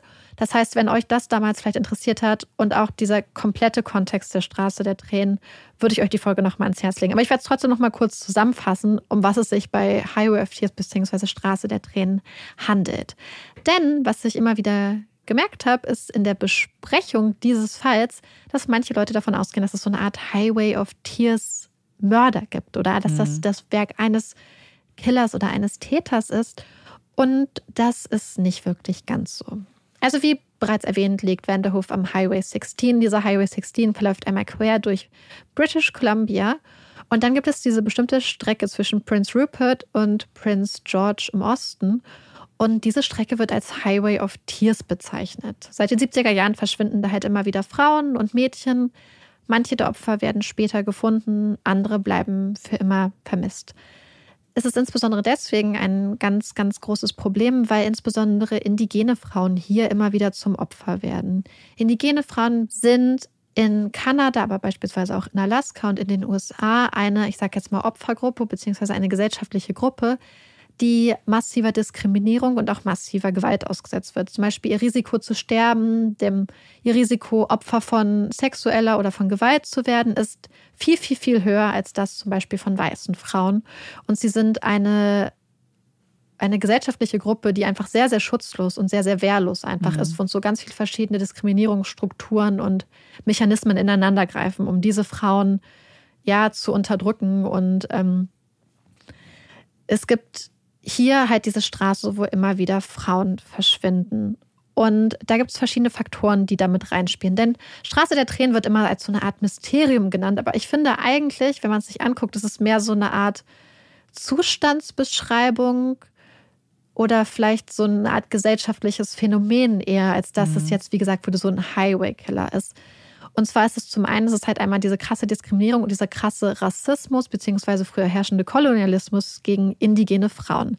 Das heißt, es gibt ja immer diese Zerstörung der indigenen Kulturen, Sprachen, die Familien werden oft Opfer von Übergriffen durch die Polizei. Und das führt oft dazu, dass Verbrechen gegen diese Frauen nicht wirklich verfolgt werden. Wenn diese Frauen verschwinden, wird oft davon ausgegangen, dass sie abgehauen sind, dass sie freiwillig weg sind. Oder es wird halt gesagt, naja, aber die Frau ist ja einer in Anführungsstrichen High-Risk-Activity, so wird das genannt, mhm. nachgegangen, beispielsweise wenn sie Sexarbeiterin war oder wenn sie per Anhalter gefahren ist. Und dann wird gesagt, naja, dann ist es ja auch selber schuld so ein bisschen. Das heißt, diese Opfergruppen, das ist genau das, was wir angesprochen haben, entsprechen halt nicht diesem perfekten mhm. äh, Madonnenfrauen, diesen Heiligen, sondern sind halt Frauen, die halt aufgrund von verschiedenen wirtschaftlichen und sozioökonomischen Fakten ähm, verschiedene Aktivitäten auch nachgehen, die als High Risk eingeordnet sind. Die Ursache hierfür ist aber oft wirtschaftlicher Natur. Das heißt, diese Frauen sind aufgrund von massiver Armut zum Beispiel dazu gezwungen, dass sie per Anhalter fahren, weil sie kein Auto haben und weil Public Transport, also öffentliche Verkehrsmittel, kaum verfügbar ja. sind und die Strecken sind halt sehr lang. Gleichzeitig ist die Möglichkeit, da Geld zu verdienen, oft sehr, sehr eingeschränkt, weswegen viele Frauen zum Beispiel der Sexarbeit nachgehen. Und ähm, Dazu kommt, dass es eine sehr, sehr einsame Gegend ist. Das heißt, wenn man jemanden entführt und zum Beispiel an einen See mitnimmt oder irgendwo in eine kleine Forststraße, ist die Wahrscheinlichkeit, dass irgendwer das mitkriegt und irgendwer auch jemanden schreien hört, super gering. Das heißt, es ist einfach eine Gegend, wo es unglaublich viele Möglichkeiten gibt, jemand von der Gesellschaft und der Zivilisation wegzubringen, ohne wirklich viel Aufwand. Und eine Sache, die ich damals nicht wusste, die ich jetzt mitbekommen habe, angeblich ist der Boden sehr, sehr weich, sodass es sehr, sehr einfach ist, Gräber zu graben, was ich oh unglaublich makaber fand. Ja. Auf jeden Fall wird oft nur ganz halbherzig nach den Frauen gesucht, die dort verschwunden sind und wenn überhaupt. Wenn Familien zur Polizei gehen, wenn sie sich das denn trauen, wird halt, werden ihre Sorgen oft nicht wahrgenommen, oft wird nicht mal eine Vermisstenanzeige aufgenommen. Und das heißt, dass es halt einfach so eine ganze Reihe von Versäumnissen gibt und strukturellen Mechanismen, die dafür sorgen, dass Frauen am Highway 16 quasi einfache Opfer sind und dass dort immer wieder Frauen verschwinden. Maddies Name wird immer wieder in Verbindung mit dem Highway 16 genannt. Sie ist eine Frau, die unter ungeklärten Umständen am Highway 16, also beziehungsweise ganz in der Nähe des Highway 16 spurlos verschwunden ist. Sie hat nur ihren Autoschlüssel und ihr Handy dabei gehabt und man hat nie wieder irgendwas von ihr gefunden. Hört sich erstmal an wie ein ziemlich typischer Fall des Highway 16. Mhm. Dazu muss ich vielleicht noch kurz anmerken, man weiß mittlerweile, dass viele von den Frauen von unterschiedlichen Serientätern zum Beispiel Opfer geworden sind. Also weiß man mittlerweile, dass da mehrere Serienmörder ja.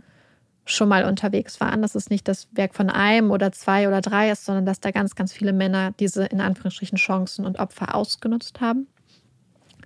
Das heißt, man würde einfach erstmal denken, Maddie ist Teil von diesem Highway 16 oder das Opfer vom Highway 16. Ihre Familie kämpft und hat massivst dafür gekämpft, dass das in der Öffentlichkeit nicht so dargestellt wird. Dass sie nicht auf die Liste kommt der Opfer des Highway 16. Es gibt eine Ermittlungseinheit, mhm. IPANA, und dass sie nicht auf die Liste kommt und dass sie kein Opfer des Highway 16 ist. Und ich glaube, dass das verschiedene Ursachen hat und dass das ganz viel auch, ähm, ja, so ein bisschen auch mit den Themen zu tun hat, die wir vorhin schon angesprochen haben. Aber was ist, geben Sie einen offiziellen Grund an? Nein. Sie sagen einfach, das ist nicht so. Sie sagt, sie, es ist kein Opfer vom Highway 16. Dazu muss man auch sagen, dass niemand weiß, was mit Maddie passiert ist bis heute. Hm. Niemand weiß, ob sie alleine war, ob da noch wer war, ob sie irgendwo hingegangen ist, ob sie abgeholt wurde. Nichts. Man weiß nicht mehr, als man damals wusste. Zumindest hat die Polizei nie mehr Informationen rausgegeben. Und die Familie, das Verbrechen hat sich ja jetzt, beziehungsweise das Verschwinden von Maddie hat sich ja jetzt zum 10. Mai gejährt, hm. dieses Jahr. Und man weiß nichts. Und trotzdem kämpft die Familie massivst dafür, dass gesagt wird, dass Maddie kein Opfer des Highway 16 ist. Und dazu habe ich eine Theorie und ich hoffe, dass du bzw. dass ihr mir hm. folgen könnt. Highway 16 ist ja so ein Problem von massiver struktureller Diskriminierung. Das, was sich letzten Endes darin äußert, dass es einfach eine Gegend gibt in British Columbia, wo es für Männer oder, oder Täter sehr, sehr einfach ist, Frauen zu entführen, zu ermorden, zu verschleppen, ohne mit strafrechtlicher Verfolgung rechnen zu müssen. Mhm. Es ist einfach so fast so ein idealer, in Anf großen Anführungsstrichen, ja, ja. Jagdrevier für Menschen, die anderen Menschen Gewalt antun möchten. Das heißt, dass wenn da jemand vielleicht nachts unterwegs war und gesehen hat, da ist eine einsame Frau, vielleicht musste Maddie auf Toilette oder irgendwas ist passiert, wir wissen es ja wirklich nicht, und hat Maddie entführt, wäre sie erstmal aus meiner Sicht ein Opfer von dieser Struktur, mhm. dieser Tatsache, dass es eine Gegend ist, wo es einfach ist, Frauen zu entführen und wo man weiß, dass ähm, ja, das einfach eine ideale Gelegenheit ist. Das heißt, erstmal wäre sie dadurch ja ein Opfer des Highway 16, wenn man davon ausgeht, dass es auch was mit dieser geografischen Nähe zu tun hat. Gleichzeitig, in dem Moment, in dem ihre Familie sagt, sie ist kein Highway 16 Opfer und die Polizei sie so behandelt, als wäre sie kein Highway 16 Opfer, ist sie damit auch eigentlich kein Opfer mehr. Denn oft wurde das ja dadurch ausgezeichnet, dass das Frauen sind, die so ein bisschen in Anführungsstrichen am Rande der Gesellschaft mhm. stehen, deren Fälle wenig Interesse und wenig Aufsehen erregt haben, wo die Strafverfolgung sehr, sehr, sehr mangelhaft war. Maddies Verschwinden war eine der größten Suchaktionen in der Geschichte British Columbias. Es wird bis heute nach Maddie gesucht. Es gibt jedes Jahr Veranstaltungen, wo man Maddie sucht. Ihr Bild ziert immer noch den Highways, ziert immer noch Trucks und Schaufenster. Und deswegen habe ich das Gefühl, dass obwohl sie vielleicht wirklich ein in diese Kategorie der Highway 16 mhm. Opfer reinfällt, was die Umstände der Tat gehört, habe ich das Gefühl, dass allein die Reaktion auf ihr Verschwinden sie dann wirklich da rausnimmt. So wie so eine ja. selbsterfüllende Prophezeiung. In dem Moment, in dem wir sagen, sie ist kein Highway 16 Opfer und dann massive Ressourcen in die Suche nach ihr stecken, ist sie dadurch schon so singulär und so eigen, mhm. dass sie wirklich kein Opfer ist, selbst wenn sie vielleicht strukturell ein Opfer wäre. Weißt du, was ich meine? Naja, es heißt halt, sie ist nicht eine unter vielen, sondern ja. und indem du sie, und das ist eigentlich, ich finde es sehr, sehr schade, dass man das so, also dass das so ist, weil man dann automatisch alle anderen, die verschwindet, als Masse abtut, ja. als gesichtslose Masse. Und sie eben rausnimmt und dementsprechend dann, wie du sagst, viel mehr Ressourcen aufwindet, weil man ja das Gefühl hat, es muss ja was anderes sein, als ob man bei dem Highway of Tears schon aufgegeben hätte. Als ob man ja. gesagt hätte und akzeptiert hätte, naja, ist halt so.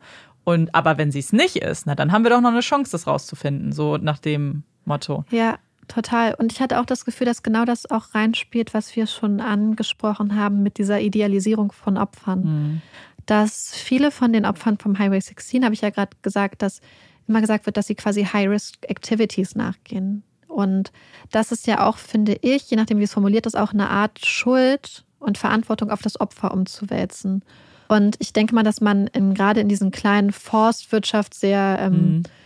konservativ gesprägten Kleinstädtchen, ähm, also ein konservatives Bild von, ähm, von auch Frau sein etc. hat, habe ich das Gefühl, dass das halt auch damit reinspielt, dass ihre Eltern nicht wollen. Und das, ich, das ist wirklich gar kein Vorwurf Mhm. jetzt an die Eltern, weil ich verstehe offensichtlich die Mechanismen dahinter total, Ja. dass ihre Tochter quasi mit diesen Leuten wirklich, wie du gesagt hast, zusammen Mhm. gemacht wird, dass dann vielleicht weniger Ressourcen in die Suche nach ihr gesteckt wird, dass ähm, deswegen finde ich das so gefährlich, wenn man Opfer so entweder so idealisiert oder so verteufelt und sie nicht als so komplexe Wesen darstellt. Ja. Und zum einen habe ich das Gefühl, dass es das ist, dann wirklich diese Angst, dass dann nicht mehr so nach ihr gesucht wird, weil was bei Maddie oft gesagt wird, ja, wenn eine von uns verschwindet, natürlich helfen wir. Dass aber in der gleichen Stadt schon andere Frauen verschwunden sind, unter ganz ähnlichen Umständen, auch mit nur Handy und Schlüssel und dass da nach drei Tagen die Suche eingestellt wurde und niemand gesucht hat. Das wird gar nicht erwähnt. Und wenn dann der einzige Unterschied ist, dass das eine einfach eine junge weiße Frau aus einem wohlhabenden Verhältnissen ist und die anderen Frauen halt nicht wohlhabend sind und in Anführungsstrichen High-Risk-Activities nachgegangen sind, dann muss man das halt ganz massiv hinterfragen. Wenn in dem einen Fall die Polizei, und so sollte es ja sein, also das ist ja sehr, sehr gut, total dabei war und alle Ressourcen mobilisiert hat und ein unglaublich tolles Vertrauensverhältnis zu der Familie hat. Und in einem anderen Fall in der gleichen Gegend so ein schlechtes Verhältnis zu den Leuten hat, die sie auch nur als Zeugen befragen, dass da die Anweisung von oben kommt, dass sie an der Beziehung zur Community arbeiten müssen, dann muss man, glaube ich, einfach sehen, dass da ganz, ganz viele strukturelle Probleme leider vorherrschen, was die Behandlung von Opfern angeht. Und das ist einfach total traurig. So sehr ich froh bin, Mhm. dass Maddie diese Aufmerksamkeit gibt, gibt es da einfach diese ganzen anderen Frauen, Ja. die nicht mal einen Bruchteil dieser Aufmerksamkeit kriegen. Ich glaube, was das Problem auch hier ist, es ist in dem Fall natürlich absolut strukturell und das ist, und das möchte ich dem gar nicht absprechen, aber es ist auch irgendwas Menschliches, weil wie oft sehen wir Vermisstenfälle, die so hoch gepusht werden, noch Jahre, sei es in Berlin, sei es in Portugal, wo einfach süße Kinder verschwunden sind, hübsche Mädchen und die so extrem viel Aufmerksamkeit bekommen, was man sich ja wünscht, weil man will ja, dass die Leute wissen, nach wem sie Ausschau halten sollen und andere einfach vergessen werden und das ist, es wirkt immer so, ich weiß nicht, die anderen Eltern tun einem einfach so unfassbar leid. Ja.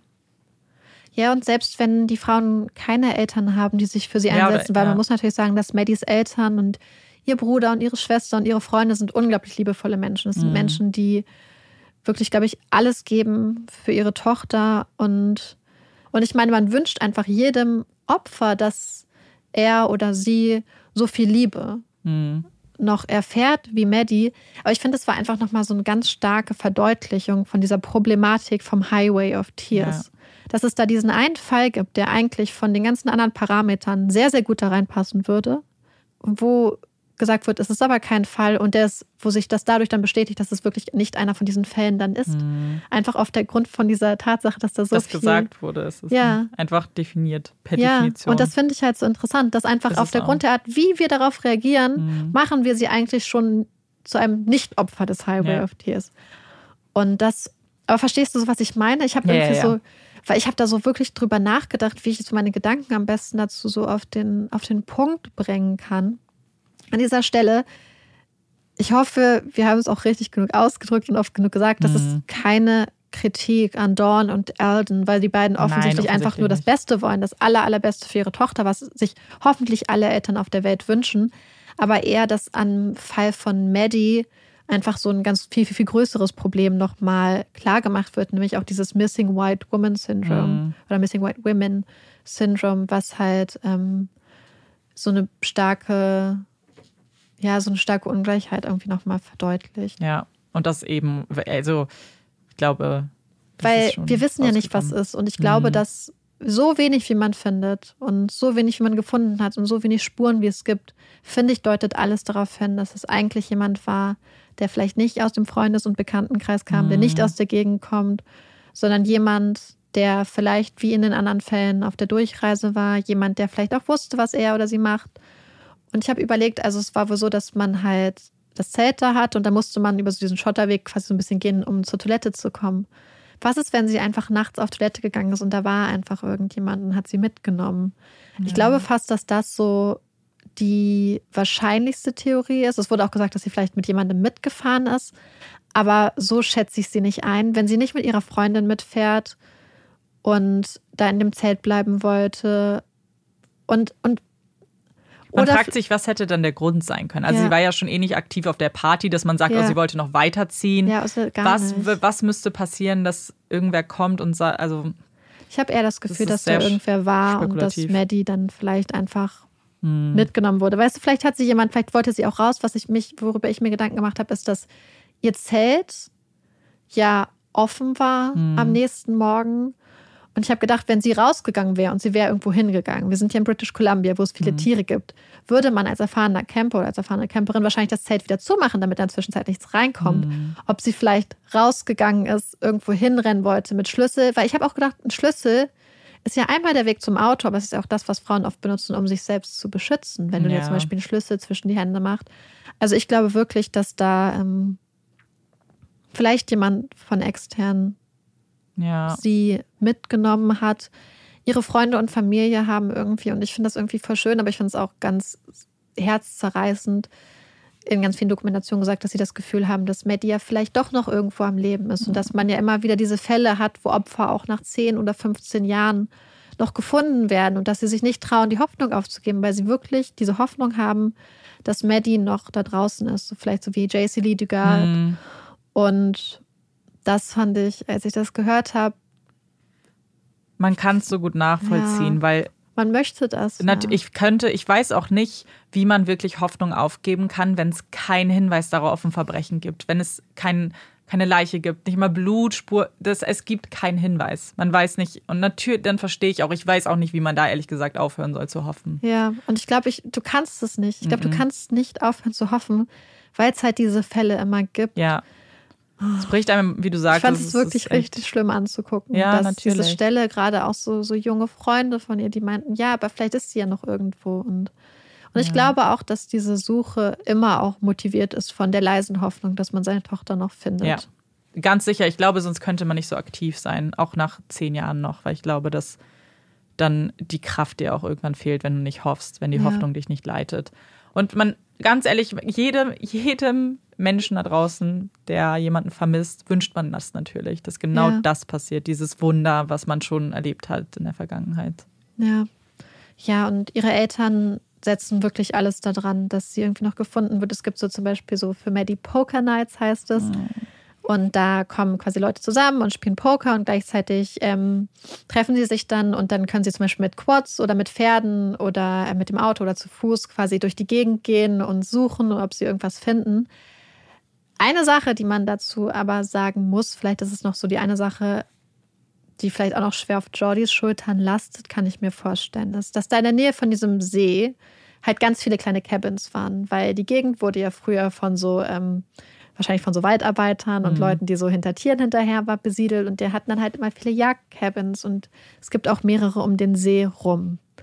Und wir wissen ja auch, dass die ersten 24 Stunden meistens sehr, sehr wichtig sind, wenn eine mhm. Person verschwindet. Und da habe ich auch gedacht, wenn Jordi in dem Moment, als sie das Zelt da gesehen mhm. hat und Maddie nicht gefunden hat, wenn sie in dem Moment einfach nachgefragt hätte, hätte man vielleicht schon ausschwemmen können und vielleicht ja. wäre sie irgendwo gewesen, weil wir wissen, dass sie kurz vorher, sie muss ja in dieser Zeit zwischen 3.30 Uhr ungefähr und 8.30 Uhr, das sind fünf Stunden, in dieser Zeit mhm. muss sie verschwinden sein. Ja. Dass sie vielleicht noch irgendwo war, dass sie noch in irgendeiner der Cabins war, aber so sind halt mehr als 24 Stunden dann vergangen, bis sie überhaupt gesucht haben. Und ich kann mir vorstellen, dass das auch vielleicht so auf ihren Schultern lastet, dass sie damals die Chance, direkt nach ihr zu suchen und vielleicht noch, vielleicht noch Beweise zu finden mhm. oder sie vielleicht noch irgendwo vor Ort sogar zu finden, dass das dadurch irgendwie so ein bisschen vertan wurde. Aber ich kann es auch nachvollziehen, weil angenommen, die beiden Mhm. haben sich am Abend vielleicht vorher so ein bisschen verkracht und das ist das, was sie so mit sich rumträgt. Dann kommst du am nächsten Morgen da vielleicht hin und bist ganz froh, dass Maddie vielleicht gerade nicht da ist. Dass du vielleicht Mhm. nicht mit ihr reden musst, sondern einfach schnell deine Sachen holst. Ja. Weil, was ich auch überlegt habe, warum sollte sie da hingehen und ihre Sachen holen? Weil wenn sie vorhätte, Maddie nochmal zu sehen, hätte sie die ja vielleicht auch später abholen können oder wäre nochmal bei Maddie vorbeigefahren. Und deswegen glaube ich wirklich eher, dass die beiden sich vielleicht so ein bisschen verkracht haben oder so irgend so eine Kleinigkeit, Naja. so, eine, so eine Nebensächlichkeit, über die man nie nachdenken würde, wenn am nächsten Tag nicht einer von beiden dann verschwunden wäre. Und alleine die Situation, dass die eine ohne die andere fährt, ist ja, zumindest bringt es so ein ungutes Gefühl oder man hat das Gefühl, oh, vielleicht müssen wir uns nochmal aussprechen danach. Ach, will ich das jetzt sofort Aber du machen? weißt genau, was ich meine an so einer Situation. Dieses, wenn Ja. dann früher so im Teenageralter Ja. dann irgendwie auch noch so unausgesprochene Sachen. Man ist so ein Mhm. bisschen vielleicht zickig, ein bisschen wütend aufeinander, will sich gar nicht so unbedingt sehen. Mhm. Und ich habe wirklich das Gefühl, dass das wirklich vielleicht einfach das war. Ja, Ja. also ich glaube, da gibt es eine ganze Liste an Vorwürfen, die man sich wahrscheinlich einfach macht. Ähm, und es ja, bringt ich halt hoffe, dass, nichts. also ich weiß es natürlich nicht, ich hoffe, dass sie da irgendwie auch ihren Weg gefunden hat, damit umzugehen. Weil ich Mhm. kann mir gar nicht vorstellen, was auf so einer jungen Frau lastet, wenn das ganze Internet Wollte ich entscheidet, sagen, dass du irgendwie Hauptverdächtige eins. die Böse bist. bist und dass Ja. du damit dafür verantwortlich bist. Naja. Ja. Auch wieder ein sehr emotionaler Fall und ich glaube, mir würde es gut tun, kurz aufzuatmen. Euch wahrscheinlich auch. Und deswegen kommt jetzt unsere Puppy Break. Ich habe die Puppy Break vorbereitet und wer unseren Instagram-Kanal kennt, der weiß ja, dass wir, Marike und ich, da vertreten sind. Olaf ist vertreten, Essen ist vertreten, Getränke und es gibt noch jemanden, der sich manchmal reinschleicht auf den Fotos. Olafs Zunge. Und jetzt kommt ein Fakt über Hunde. Ich bin sicher, über den ganz viele schon gestolpert sind, aber ich möchte trotzdem noch mal was dann dazu ergänzen. Und zwar gibt es Hunderassen, die nicht mit einer rosafarbenen Zunge zur Welt kommen. Und zwar sind das die Chow Chows, Eurasia und Sharpeis. Die haben nämlich eine blaue Zunge. Und was ich ganz interessant fand, erstmal grundsätzlich dazu, ist, man, Experten sind sich nicht sicher, warum das so ist. Es ist höchstwahrscheinlich ein, eine genetische Veränderung, aber man weiß nicht ganz genau was. Einige sagen, es handelt sich um eine erhöhte Melaninproduktion. Andere wiederum sagen, es könnte genau das Gegenteil sein und dass diese Hunde weniger Melanin produzieren. Also alles nicht ganz klar. Kann man das nicht nachprüfen? Scheinbar nicht. Ich frage mich auch manchmal, was, was macht ihr die ganze Zeit, ihr Wissenschaftler? Naja, wahrscheinlich vielleicht kein Geld zum Nachprüfen. Das kann sein, das kann sein. Aber es gibt ein paar andere Erklärungsansätze und zwar Legenden, warum die Hunde blaue Zungen haben. Und diese Hunderassen sind besonders beliebt im asiatischen Raum. Und da gibt es zwei Legenden um die Chow Chows und warum Chow Chows blaue Zungen haben. Und diese Legenden gibt es zum einen, weil es die Hunderassen schon sehr, sehr lange in Asien gibt, äh, und zwar schon seit der Han-Dynastie. Und da gibt es eben zwei Legenden. Und die eine sagt, als die Erde erschaffen wurde, sind kleine Stückchen vom Firm- Firmament auf die Erde gefallen. Und die waren blau wie der Himmel. Und die Chow Chows haben sie gefunden, haben sie abgeschleckt und haben deswegen eine blaue Zunge. Die zweite Legende basiert darauf, dass der Chow Chow auch oft Drachenhund genannt wird. Und man hat die Vorstellung, dass diese Drachenhunde, also die Chow Chows, den Tag lieben. Sie lieben das Helle und sie lieben es draußen zu sein, wenn Tag ist. Und was sie gar nicht mögen, ist eben die Dunkelheit und die Nacht. Also haben sie es sich zur Aufgabe gemacht, das ganze Dunkle vom Himmel abzuschlecken. Und die Götter waren gar nicht zufrieden damit und haben ihnen deswegen als Strafe die blaue Zunge gegeben, damit das sie immer an ihre Tat und an das Verbrechen erinnert. Und die Chow Chows so, I don't care. Ja, I'm still cute. Ich dachte, das ist vielleicht eine ganz süße Das Ergänzung. ist sehr niedlich. Ich denke, das sind die richtigen Theorien. Ich glaube, das ist der Rätsel Grund. gelöst. Die Wissenschaftler können sich beruhigen jetzt. Wir haben es wir haben's gelöst. Und dann können wir eigentlich direkt weitermachen mit der nächsten Rubrik in unserem Podcast, unseren Empfehlungen. Marike, was machst du jetzt?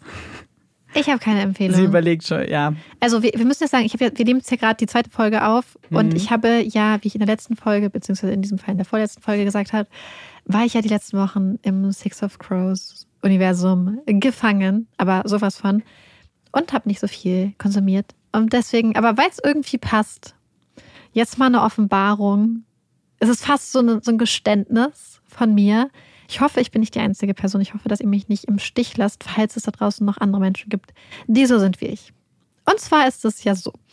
Wer unseren Podcast hört, weiß, dass ich ja so eine leichte Vorliebe für Fantasy habe. Auf jeden Fall, ich habe da neues mit Amanda schon mal drüber geredet. Und zwar, ähm, es gibt ja Leute, die warten noch. Oh Gott, ich bin wirklich richtig. Du traust dich nicht, es mich nicht, es auszusprechen. Ich weiß, was auszusprechen. sie gleich, ich weiß schon, was Marike sagen wird. Anna deswegen- weiß es schon, weil wir reden da manchmal drüber. Ja. Manche Leute warten ja oder behaupten zumindest, dass sie ihr Leben lang auf den Brief von Hogwarts warten. Okay. Ich. Ich weiß nicht, bin ich die einzige Person, die regelmäßig ausprobiert, ob ich nicht doch Zauberkräfte habe? Wo ich so denke, so, kann ich jetzt vielleicht doch die Tür öffnen oder kann ich die Sache beheben oder kann ich jetzt den fucking Wind beschwören? Ich würde so gerne zaubern können, egal wie, egal welches äh, magische Universum. Die meisten würde ich auf jeden Fall nehmen. Und das probiere ich immer wieder. Muss regelmäßig wieder feststellen, dass ich nicht zaubern kann, dass sich da gar nichts tut, irgendwie außer, dass ich vielleicht angestrengt bin und einen Krampf in der Hand kriege. Sehr traurig, aber ich mache das. Obwohl ich fast 30 bin. Immer noch. Manchmal einfach beim Spazierengehen mit Olaf. Neues habe ich mir sogar in meinem Kopf ausgemalt, wie ich meine Zauberkräfte benutze, um eine Drohne, die warum auch immer nachts um eins in der Straße rumgeflogen ist, vom Himmel zu holen, weil ich das so dreist fand, dass die Drohne da rumgeflogen ist. Und habe mir das so ausgemalt. Und mein kompletter Plan, mit der Drohne umzugehen, beruhte darauf, dass ich Zauberkräfte habe. Ähm, ja, ist vergebene Hoffnung. Amanda lacht. Bin ich die einzige Person, die das noch macht? Bitte sagt mir, dass ich nicht die einzige Person bin.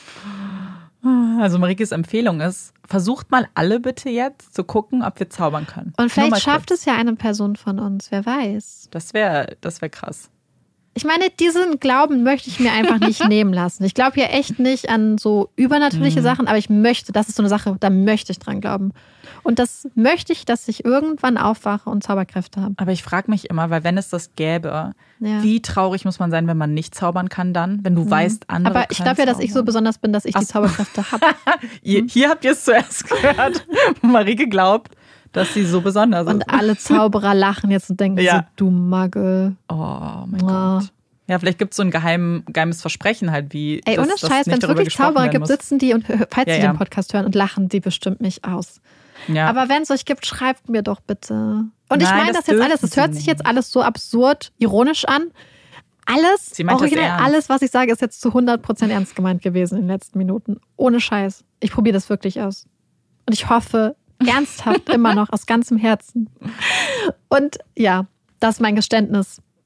ich hoffe, dass irgendwer das auch tut, damit du nicht jetzt Ich kann es mir gar nicht anders vorstellen. Gibt es da irgendwen, der, der Fantasy liest und das nicht ab und zu mal so einen Moment hat? Ich frage mich, ob das gerade Leute machen. Es gibt ja so diese ganzen Harry Potter Zauberstäbe, die man sich ja kaufen kann. Ja, Dann muss man es ja machen. Ja. Dann muss man es ja versuchen. Aber auch so ernsthaft. Ja, ja. Nicht so ironisch, weil viele Leute sagen, machen Sachen Wie ironisch. kann man ironisch mit so einem Zauberstab rumfuchteln? also, aber einfach schreibt mal, wenn ihr das auch macht. Und wenn nicht, dürft ihr durchaus über mich lachen. Ich stehe da drüber. Wenn ich dann zaubern kann, räche ich mich. Findet euch alle. Habt ihr alle blaue Zungen? Wobei, das ist ja nicht mal so schlimm. Ich glaube, es ist schon komisch, wenn man, wenn, wenn du immer eine blaue Früher, Zunge wenn hast. man blaues Ja. Wassereis gegessen hat. Ja, meine Empfehlung ist jetzt, ne, das kommt irgendwie richtig, richtig öde jetzt im Vergleich dazu. Aber ich wollte euch trotzdem, ich mache jetzt die Empfehlung. Und zwar haben Marike und ich ja auf Instagram mal so ein Buchhaul gemacht, wo Marike Fantasy, ach, passt ja dann doch ganz gut. Das ist gut. Genau, Fantasy vorgestellt hat und ich Kurzgeschichten. Und ich habe ein Buch gelesen, was mir nicht empfohlen wurde, was ich aber sehr, sehr gut fand. Und deswegen dachte ich, ich empfehle es jetzt einfach mal offiziell, damit die, die auch scheinbar Kurzgeschichten mögen, äh, sich das vielleicht angucken können. Und zwar geht es um Benedikt Wells, Die Wahrheit über das Lügen. Und ja, es ist ein, ein Kurzgeschichtenband, der nichts mit Verbrechen und True Crime zu tun hat, sondern mehr um Schicksale, Emotionen. Sie sind komplett unterschiedlich. Alle Geschichten sind ganz, ganz anders und haben aber mich sehr gefesselt, weil ich die Art zu schreiben sehr schön fand, die Emotionen rüberzubringen sehr gut fand und ich bin einfach großer Kurzgeschichten-Fan. Spannender Fun-Fact über den Autor, weil ich habe das Buch gelesen und manchmal spielt es in Frankreich, spielen die manchmal in England und auf einmal war ich irritiert, ob der Autor nicht vielleicht Brite ist und ich das verpasst habe und deswegen gerade das auf Deutsch lese. Und ähm, habe dann aber gegoogelt und dann festgestellt, dass er Schweizer ist, also das Buch auch original auf Deutsch rausgekommen ist. Was ich noch rausgefunden habe, ist, er ist der Cousin von Ferdinand von Chirac. Und das wusste ich vorher nicht. Und danach hat irgendwie, hat es für mich richtig viel Sinn ergeben. Obwohl, außer dass sie Blut, blutsverwandt sind, hat es nichts miteinander zu tun, wie man schreibt, unbedingt. Und welches Talent man fürs Schreiben hat. Aber ich finde, beide schreiben sehr, sehr gut und kriegen mich immer regelmäßig. Deswegen kleiner Funfact am Rande, einfach nur. Das hatte Amanda mir damals auch erzählt. Ja, ich war so, wenn man es nicht erwartet, ist man dann so schockiert, weil ich bin ja großer Ferdinand von Chirac-Fan. Ja. Das ist meine kurze Empfehlung. Yay. Aber jetzt kommen wir zu den Hot Takes. Marika, hast du einen Hot Take? Soll ich anfangen? Du kannst anfangen. Okay. Amanda musste wieder überlegen. total schockiert geguckt. Musst du wieder Direkt überlegen. vergessen, nachdem du vorhin angegeben hast, dass du sowohl Hot Takes auch als Ich hatte als alles Empfehlungen hast. vorbereitet heute. Ich Sie war, war sehr richtig gut. stolz. Ich war so gut vorbereitet. Genau, ich habe nämlich einen. Und zwar, ich meine, worauf wir uns alle einigen können, ist, und das ist kein Hot Take, ist, wir lieben Pizza. Wer mag keine Pizza? Was jetzt aber vielleicht kontroverser ist, ich finde eine frische Pizza vom Italiener super, aber was ich genauso super finde, ist die Pizza am nächsten Tag aufgewärmt in der Mikrowelle. Und jetzt, in diesem Moment, eine Schweigeminute für alle Italiener, die das gerade hören und tot umgefallen sind. Weil das wahrscheinlich ein Schwerstverbrechen ist. Ich weiß nicht, was ich gerade begehe. Aber, und jetzt auch bitte nicht die Diskussion über Mikrowellen und ist auch egal. Weil das auch da, darum geht's nicht. Aber kennt ihr das, wenn ihr dann so eine Pizza habt und dann macht ihr sie in die Mikrowelle und dann ist sie einfach so latschig und schwabbelig und es ist einfach lecker. Ich finde das richtig lecker. Ich hoffe, irgendwer fühlt das auch gerade. Ganz besonders toll, wenn man sich eine Pizza geholt hat und vielleicht dann feiern gegangen ist und dann Karte hat am nächsten Tag. Oh mein Gott. Dann ist Mikrowellenpizza das einzig Richtige. Also grundsätzlich mag ich sehr gerne Pizza auch am nächsten Tag, Mhm. auch kalt. Ich habe in meinem Leben fast nie Zugang zu einer Mikrowelle gehabt. Ich habe ein sehr mikrowellenfreies Leben geführt bis jetzt.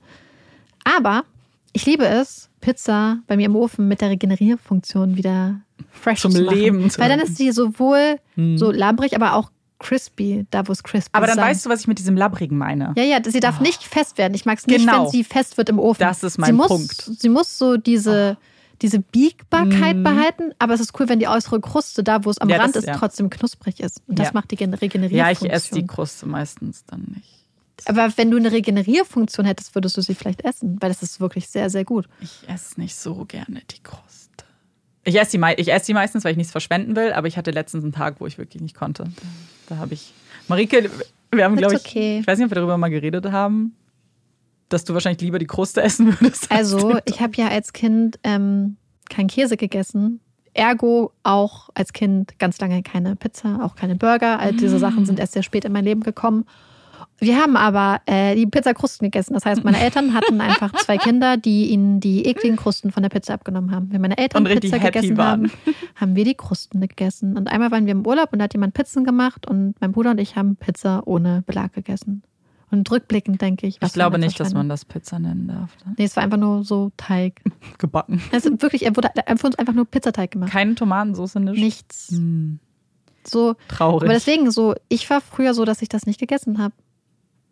Und dann Das denke ich so ist so rückblickend, was ist da als ein Kind, als Kind Stell dir mal vor, du bist irgendwie dann zu Gast bei anderen Eltern, die Pizza machen und du bist das komische Kind, was dann nur den, den Rand isst. Ja, vor allem, ich, ich meine, ich Was bin mir nicht sicher. Ich glaube, das erste Mal so richtig krass.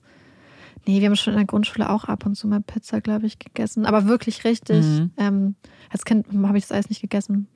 Dafür habe ich Oliven gegessen. Also ich weiß auch nicht, was mit mir los Du warst war. einfach fancy. Mhm. Was ist denn dein Hot Take? Also mein Hot Take ist ähm, eine Sache, die wir vorhin auch schon hier im Studio hatten. Amanda und ich haben uns ja heute wunderbare Burger bestellt. Mhm. Wir haben überlegt, wo wir Burger bestellen. Wir waren an einem äh, Burgerladen, den ich eigentlich sehr gut finde. Und da gab es dann aber zwei von drei Burgern, also Mhm. äh, Veggie-Burgern, waren mit so einer Barbecue-Soße. Und dann war Amanda so, oh, da bin ich raus. Und ich dachte auch so, oh, ich bin da auch raus. Weil ich habe das Gefühl, dass die Bevölkerung sich aufteilt in zwei Gruppen. Mhm. Ketchup und Barbecue. Und Amanda jetzt nichts gegen Ketchup sagen. Aber ich habe das Wo Problem. bin hab ich, das in, Gefühl- dieser, in dieser Gleichung? Hm? Wo bin ich in dieser Gleichung? Ja, Amanda, wir können auch Mayo reinnehmen vielleicht. ja, Das auch okay. nicht. Aber Amanda ist sowieso komisch, weil sie Pommes Ich glaube, dass Sachen es isst. mehr Leute gibt als. Äh, aber jetzt geht es mal um Ketchup, um Ketchup und Barbecue. Meinetwegen dürft ihr auch schreiben, wenn, wenn, wenn Mayo noch so eure Option ist. Aber Wie eklig ist bitte Barbecue-Soße? Ich finde das wirklich nicht geil. Und immer wenn es Mhm. irgendwas mit Barbecue-Soße gibt, denke ich so, boah. Mein Freund isst alles mit Barbecue-Soße. Und deswegen müssen wir grundsätzlich, egal was wir essen, einmal Barbecue-Soße und einmal Ketchup haben. Und ich finde Barbecue-Soße so hardcore überbewertet. Ich kann es gar nicht ausdrücken. Ja. Ich probiere es manchmal und denke ich so, warum probierst du das? Es schmeckt nicht. Es ist halt einfach, also ich meine, ich mag es einfach nicht, weil es süß ist, genau. Das, ich finde ich find das viel zu süß. Und Und ich habe auch schon sehr viele Barbecue-Soßen ausprobiert. Und nichts davon Mhm. catcht mich. Nee. Ich meine, manchmal isst man es ja dann, wenn es irgendwo drauf ist und ist dann auch ist okay, aber ich würde es mir auch nirgendwo freiwillig drauf bestellen. Nee, ich finde, es macht sehr viele Sachen nicht so gut. Ja, sehe ich auch so. Ja. Ja, ist, äh, Man braucht auch so ein paar Differenzen in der Beziehung. Ich glaube, das ist ganz gesund eigentlich. Ich meine, da müsst ihr euch ja auch nicht einig sein. Ihr könnt auch einfach beides im Schrank haben. Immer wenn wir was richtig Leckeres haben, mache ich einfach ganz viel Ketchup drauf, damit mein Freund dann nichts davon essen kann.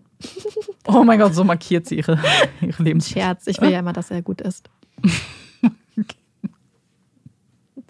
Ihr merkt, es ist schon spät. Das ist sehr spät. Amanda denkt sich schon wieder, mit wem sitze ich hier eigentlich? Das ist okay. Das ist in Ordnung.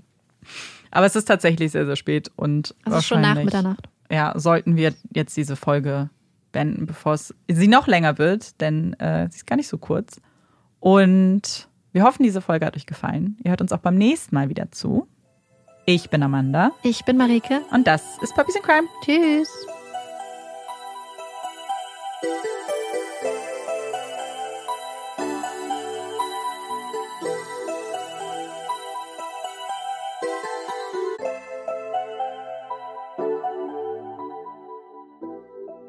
What does innovation sound like? It sounds like the luxury of being in the moment with your customer, client, or patient. It sounds like having the right information right when you need it. It sounds like being at your best for your customers and your business. Thanks to Highland's intelligent content solutions that improve digital processes, innovators everywhere are able to do their thing better, whatever that thing is. Now, who doesn't like the sound of that? Highland, for innovators everywhere, visit highland.com.